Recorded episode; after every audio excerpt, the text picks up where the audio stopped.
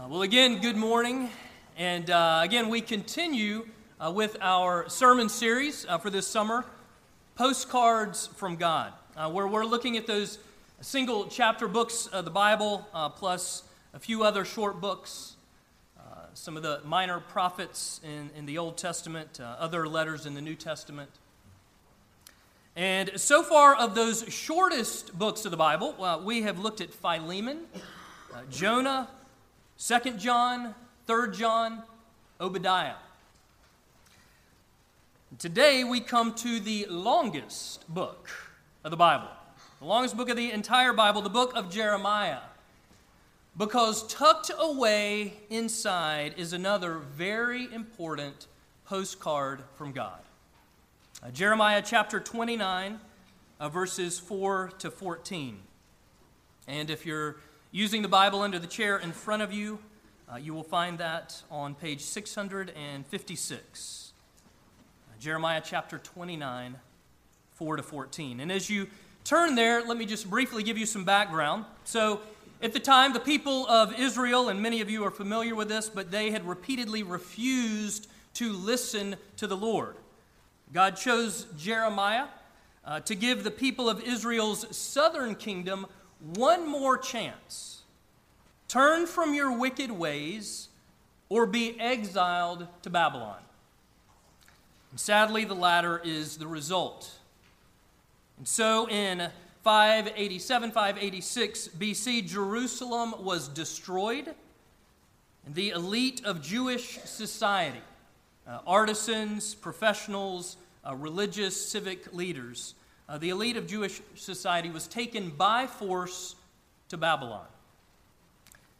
And the prophet Jeremiah received a word from God and wrote these exiles this letter. And so we'll hear it in just a moment, but first let's pray. Uh, Lord, once again, we do thank you for your word. And once again, we would pray that you would help us to hear it uh, to hear you, to understand and to believe your word as given to us in this letter to your people. Uh, that we might more fully embrace who we are as your people and also more passionately engage the world around us with your grace. Amen. So, the letter to the exiles, uh, the letter of Jeremiah 29 beginning with verse 4. Hear the word of God. Thus says the Lord of hosts, the God of Israel, to all the exiles whom I have sent into exile from Jerusalem to Babylon Build houses and live in them, plant gardens and eat their produce, take wives and have sons and daughters.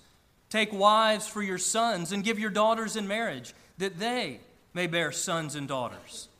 Multiply there and do not decrease, but seek the welfare of the city where I have sent you into exile, and pray to the Lord on its behalf, for in its welfare you will find your welfare.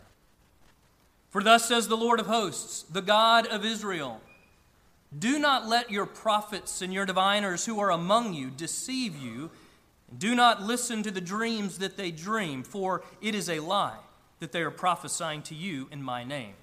I did not send them, declares the Lord. For thus says the Lord When 70 years are completed for Babylon, I will visit you, and I will fulfill to you my promise and bring you back to this place. For I know the plans I have for you, declares the Lord plans for welfare and not for evil, to give you a future and a hope. Then you will call upon me and come and pray to me, and I will hear you.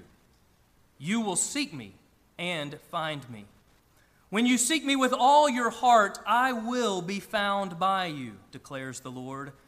And I will restore your fortunes and gather you from all the nations and all the places where I have driven you, declares the Lord and I will bring you back to the place from which I sent you into exile.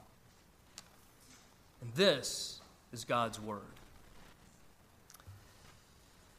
Well, God tells the exiles three things in this letter Make this your home, I'll bring you back home, bless your home away from home.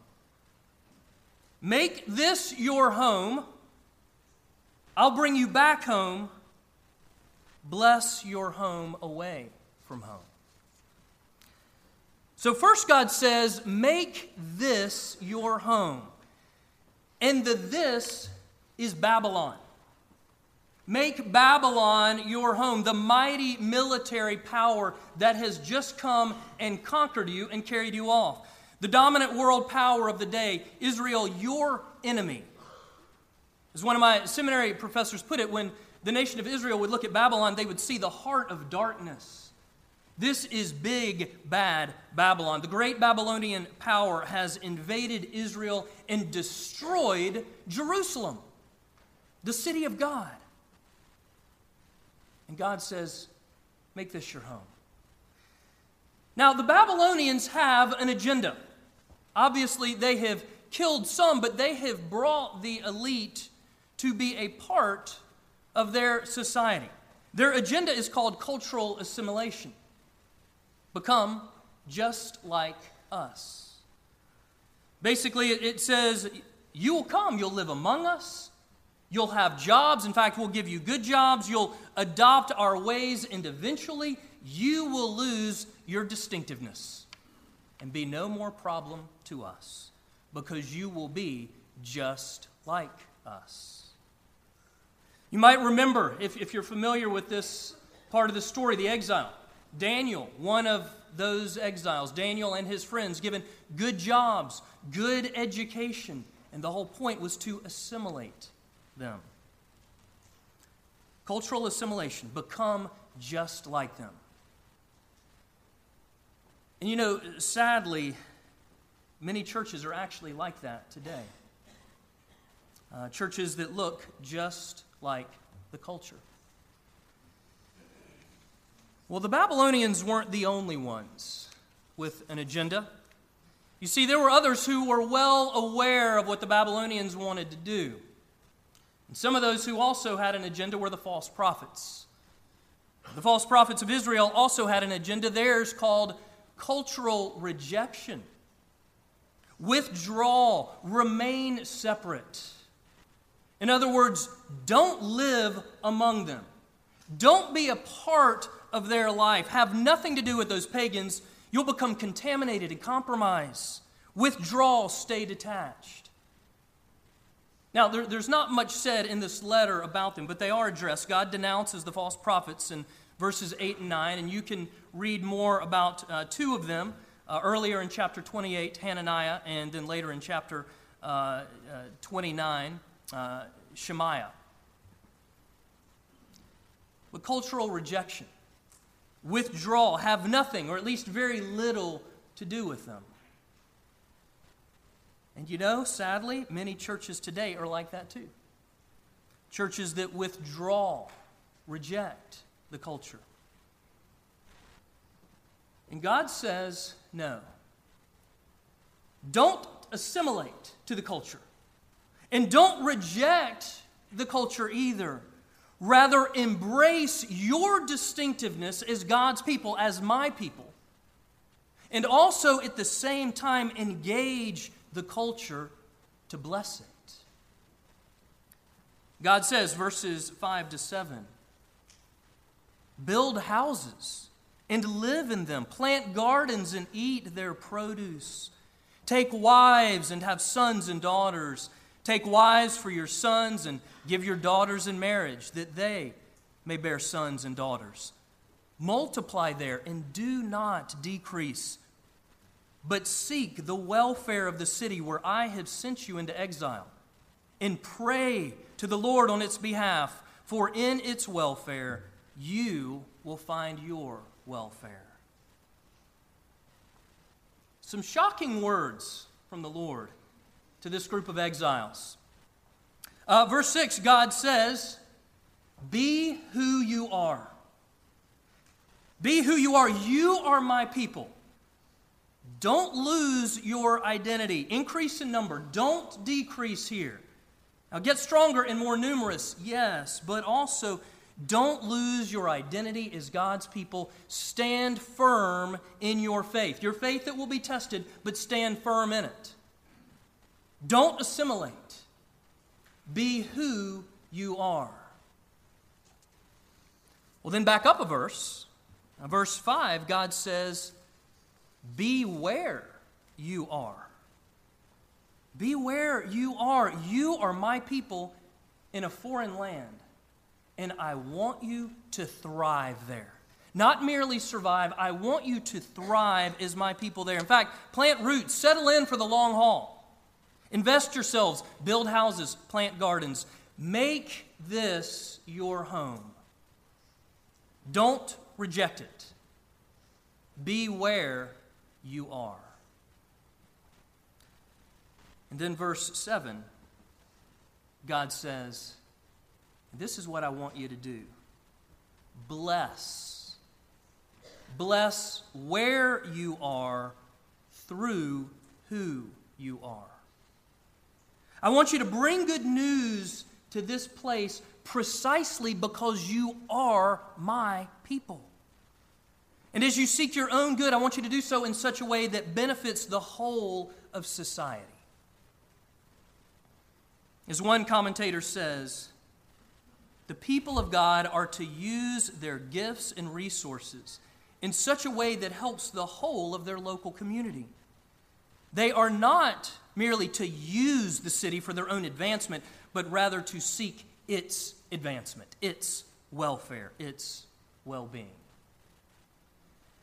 Now, there's more that can be said about verse 7, and we're actually going to come back to it at the very end because it is the key verse of this passage. But for now, God tells the exiles, Make this place where I have carried you, make this your home. And he also tells them something else in this letter.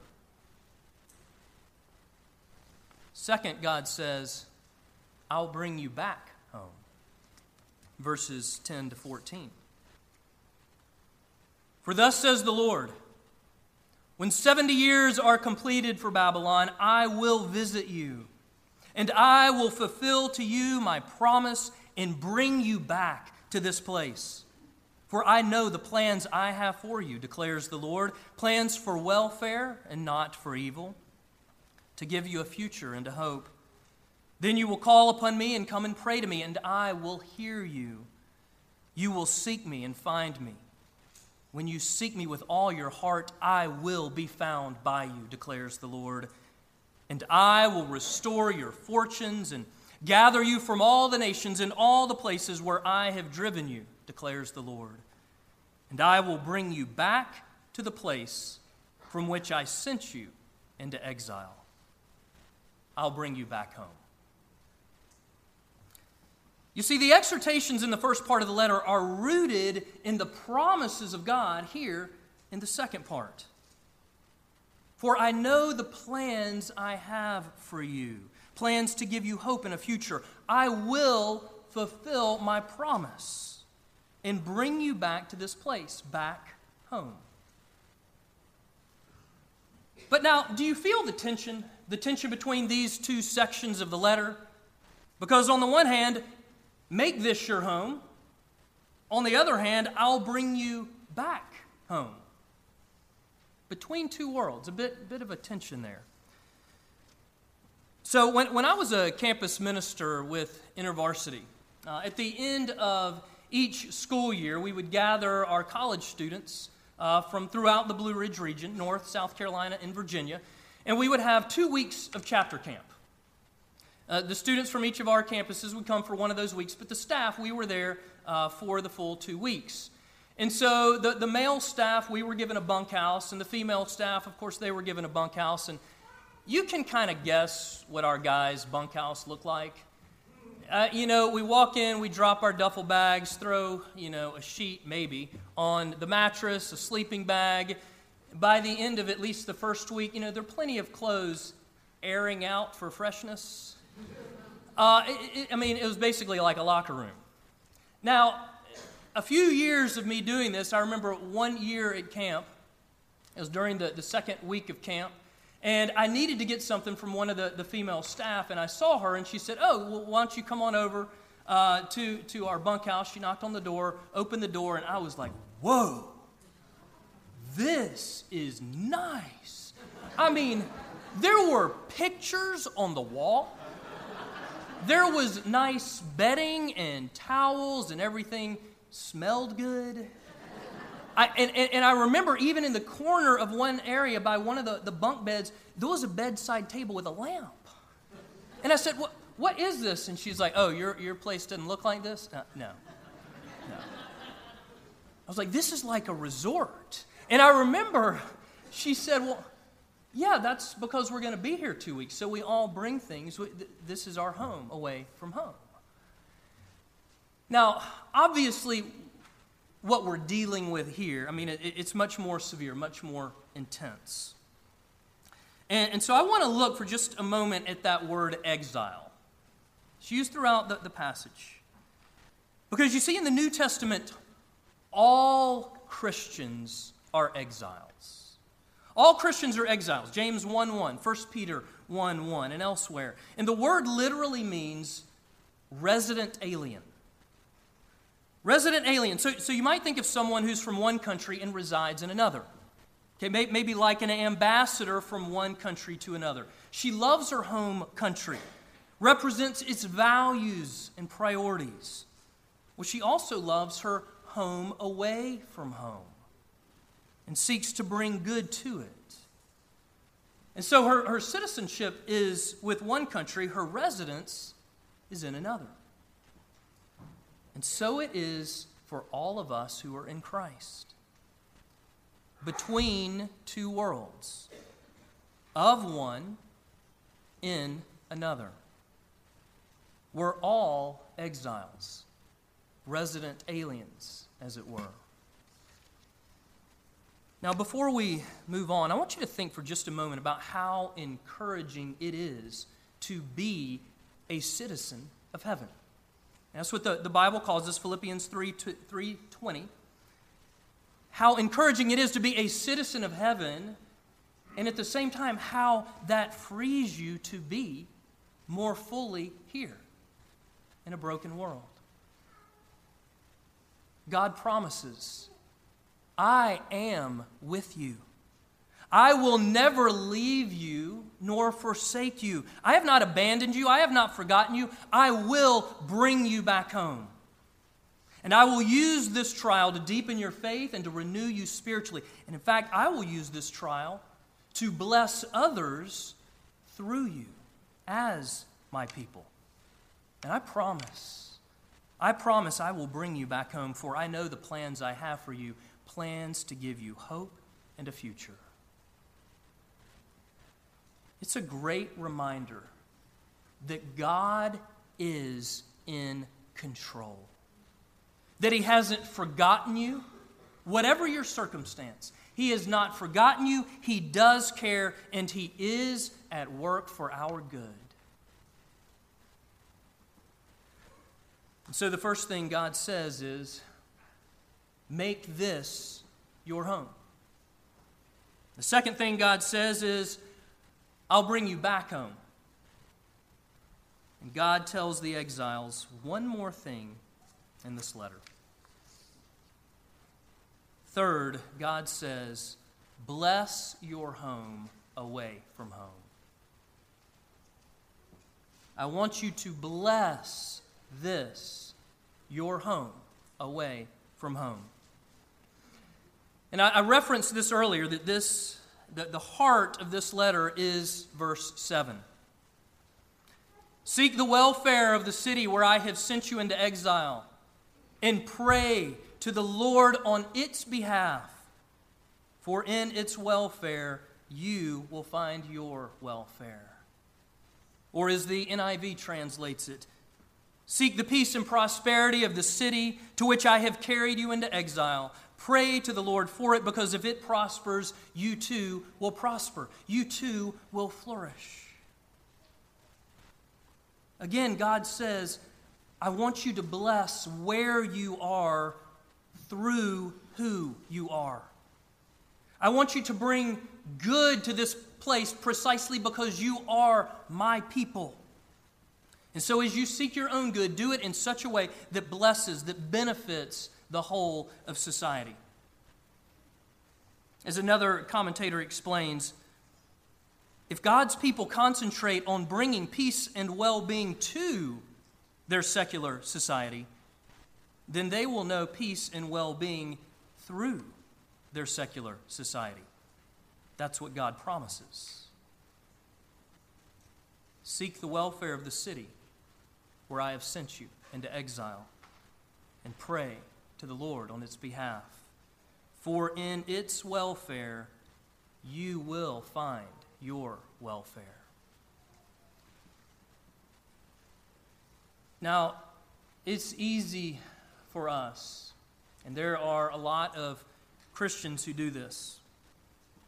When they've lost or are losing uh, their place of power and privilege in society, uh, many take on a, a victim mentality, uh, continually complaining, continually uh, angry and negative. But God here says, no, don't do that. There's a better way. Biblical scholar uh, Derek Kidner writes What emerges in the call of verse 7 is gloriously positive. A liberation from the paralyzing sullenness of inertia and self pity. It's a call to set themselves something to live for, not merely against, but to live for and something to give their captors through what they seek and what they pray. Now, I don't know about you, but I find that challenging. But I also find it encouraging. Uh, an amazing story that uh, Heather recently came across and obviously shared with me uh, in, in World War II, when, when the Japanese invaded China, there was one instance when the Japanese soldiers captured a school, uh, it, its children and the teachers. Now, these were Christian teachers, uh, some in their early 20s, and many of their students were missionary kids. And all of them were Girl Guides. Girl Guides being the, the forerunner to Girl Scouts and what Girl Scouts are pretty much called throughout the rest of the world. So they're Girl Guides. And, and at their internment camp, rather than give in to the paralyzing sullenness of inertia and self pity, they wore their uniforms, they sang Girl Guide songs, they earned merit badges. They served one another and those around them. They used good manners with each other and with their guards the place was changed. They blessed everyone around them. You see, they blessed where they were through who they were. They blessed their home away from home, despite the pain, the suffering, the frustration, the injustice. What these girl guides did was to bring tastes of shalom to the broken world of their concentration camp. Shalom. That's, that's the word used here. That's the, the Hebrew word in verse 7. Uh, for welfare, uh, ESV, peace and prosperity, NIV. And God says, seek and pray shalom. Seek and pray shalom. Now, why, why the difference in, in our English translations was because shalom is an incredibly rich Hebrew word. Uh, it, it goes beyond any one English word or even phrase. Sh- shalom is a total flourishing in every dimension socially, economically, physically, spiritually, culturally. I mean, who doesn't want that? Uh, and, and, and I love the way that theologian Cornelius Plantinga describes it. He writes The webbing together, the webbing together of God, humans and all creation in justice, fulfillment, and delight is what the Hebrew prophets call shalom. We call it peace, but it means far more than mere peace of mind or a ceasefire between enemies. In the Bible, shalom means universal flourishing, wholeness, and delight. Universal flourishing, wholeness, and delight. And as Christians, that's what we have to look forward to when God comes back to bring us home. But as we live here and we make this our home and we seek to bless it, like those Girl Guides in World War II, we're called to bring tastes of shalom to the broken world around us. To bless this world through who we are in Christ. Now, there, there are many, many ways to seek shalom, to bless this your home away from home.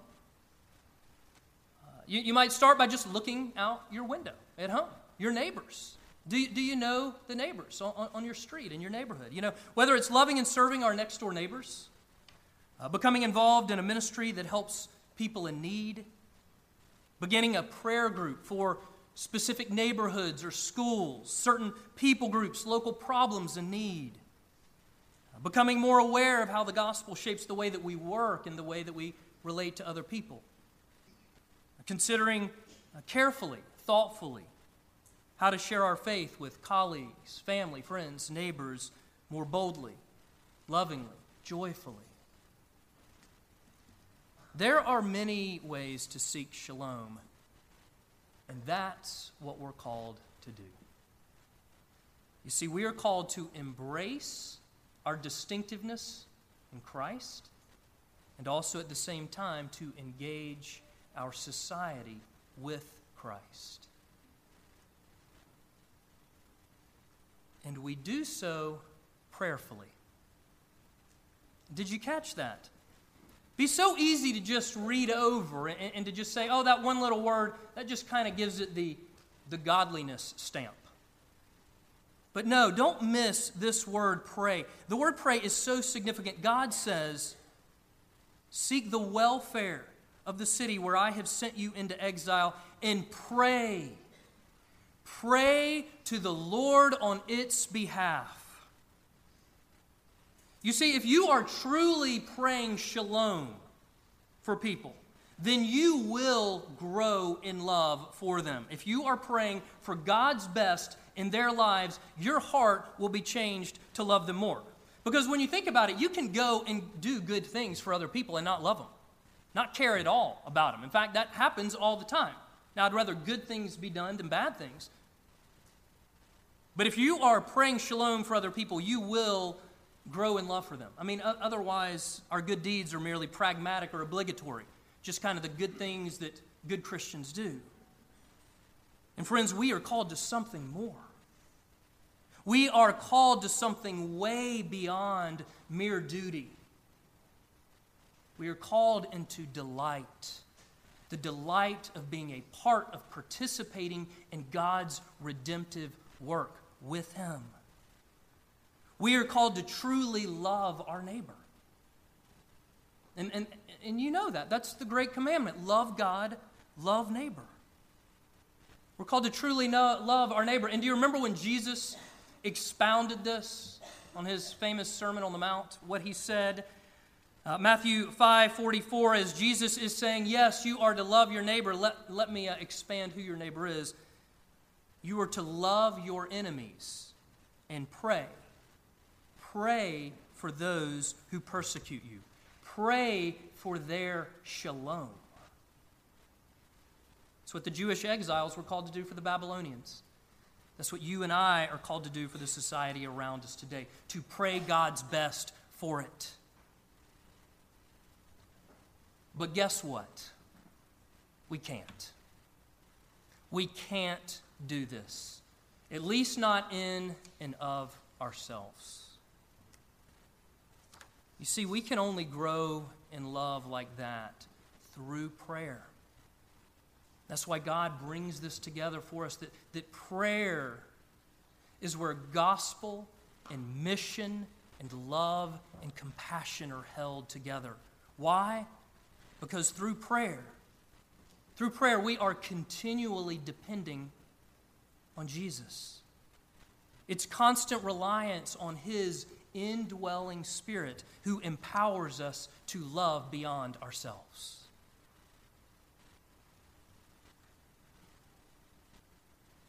We're called here by God to seek and pray shalom. And as we do, we do so resting in God's promises from long ago.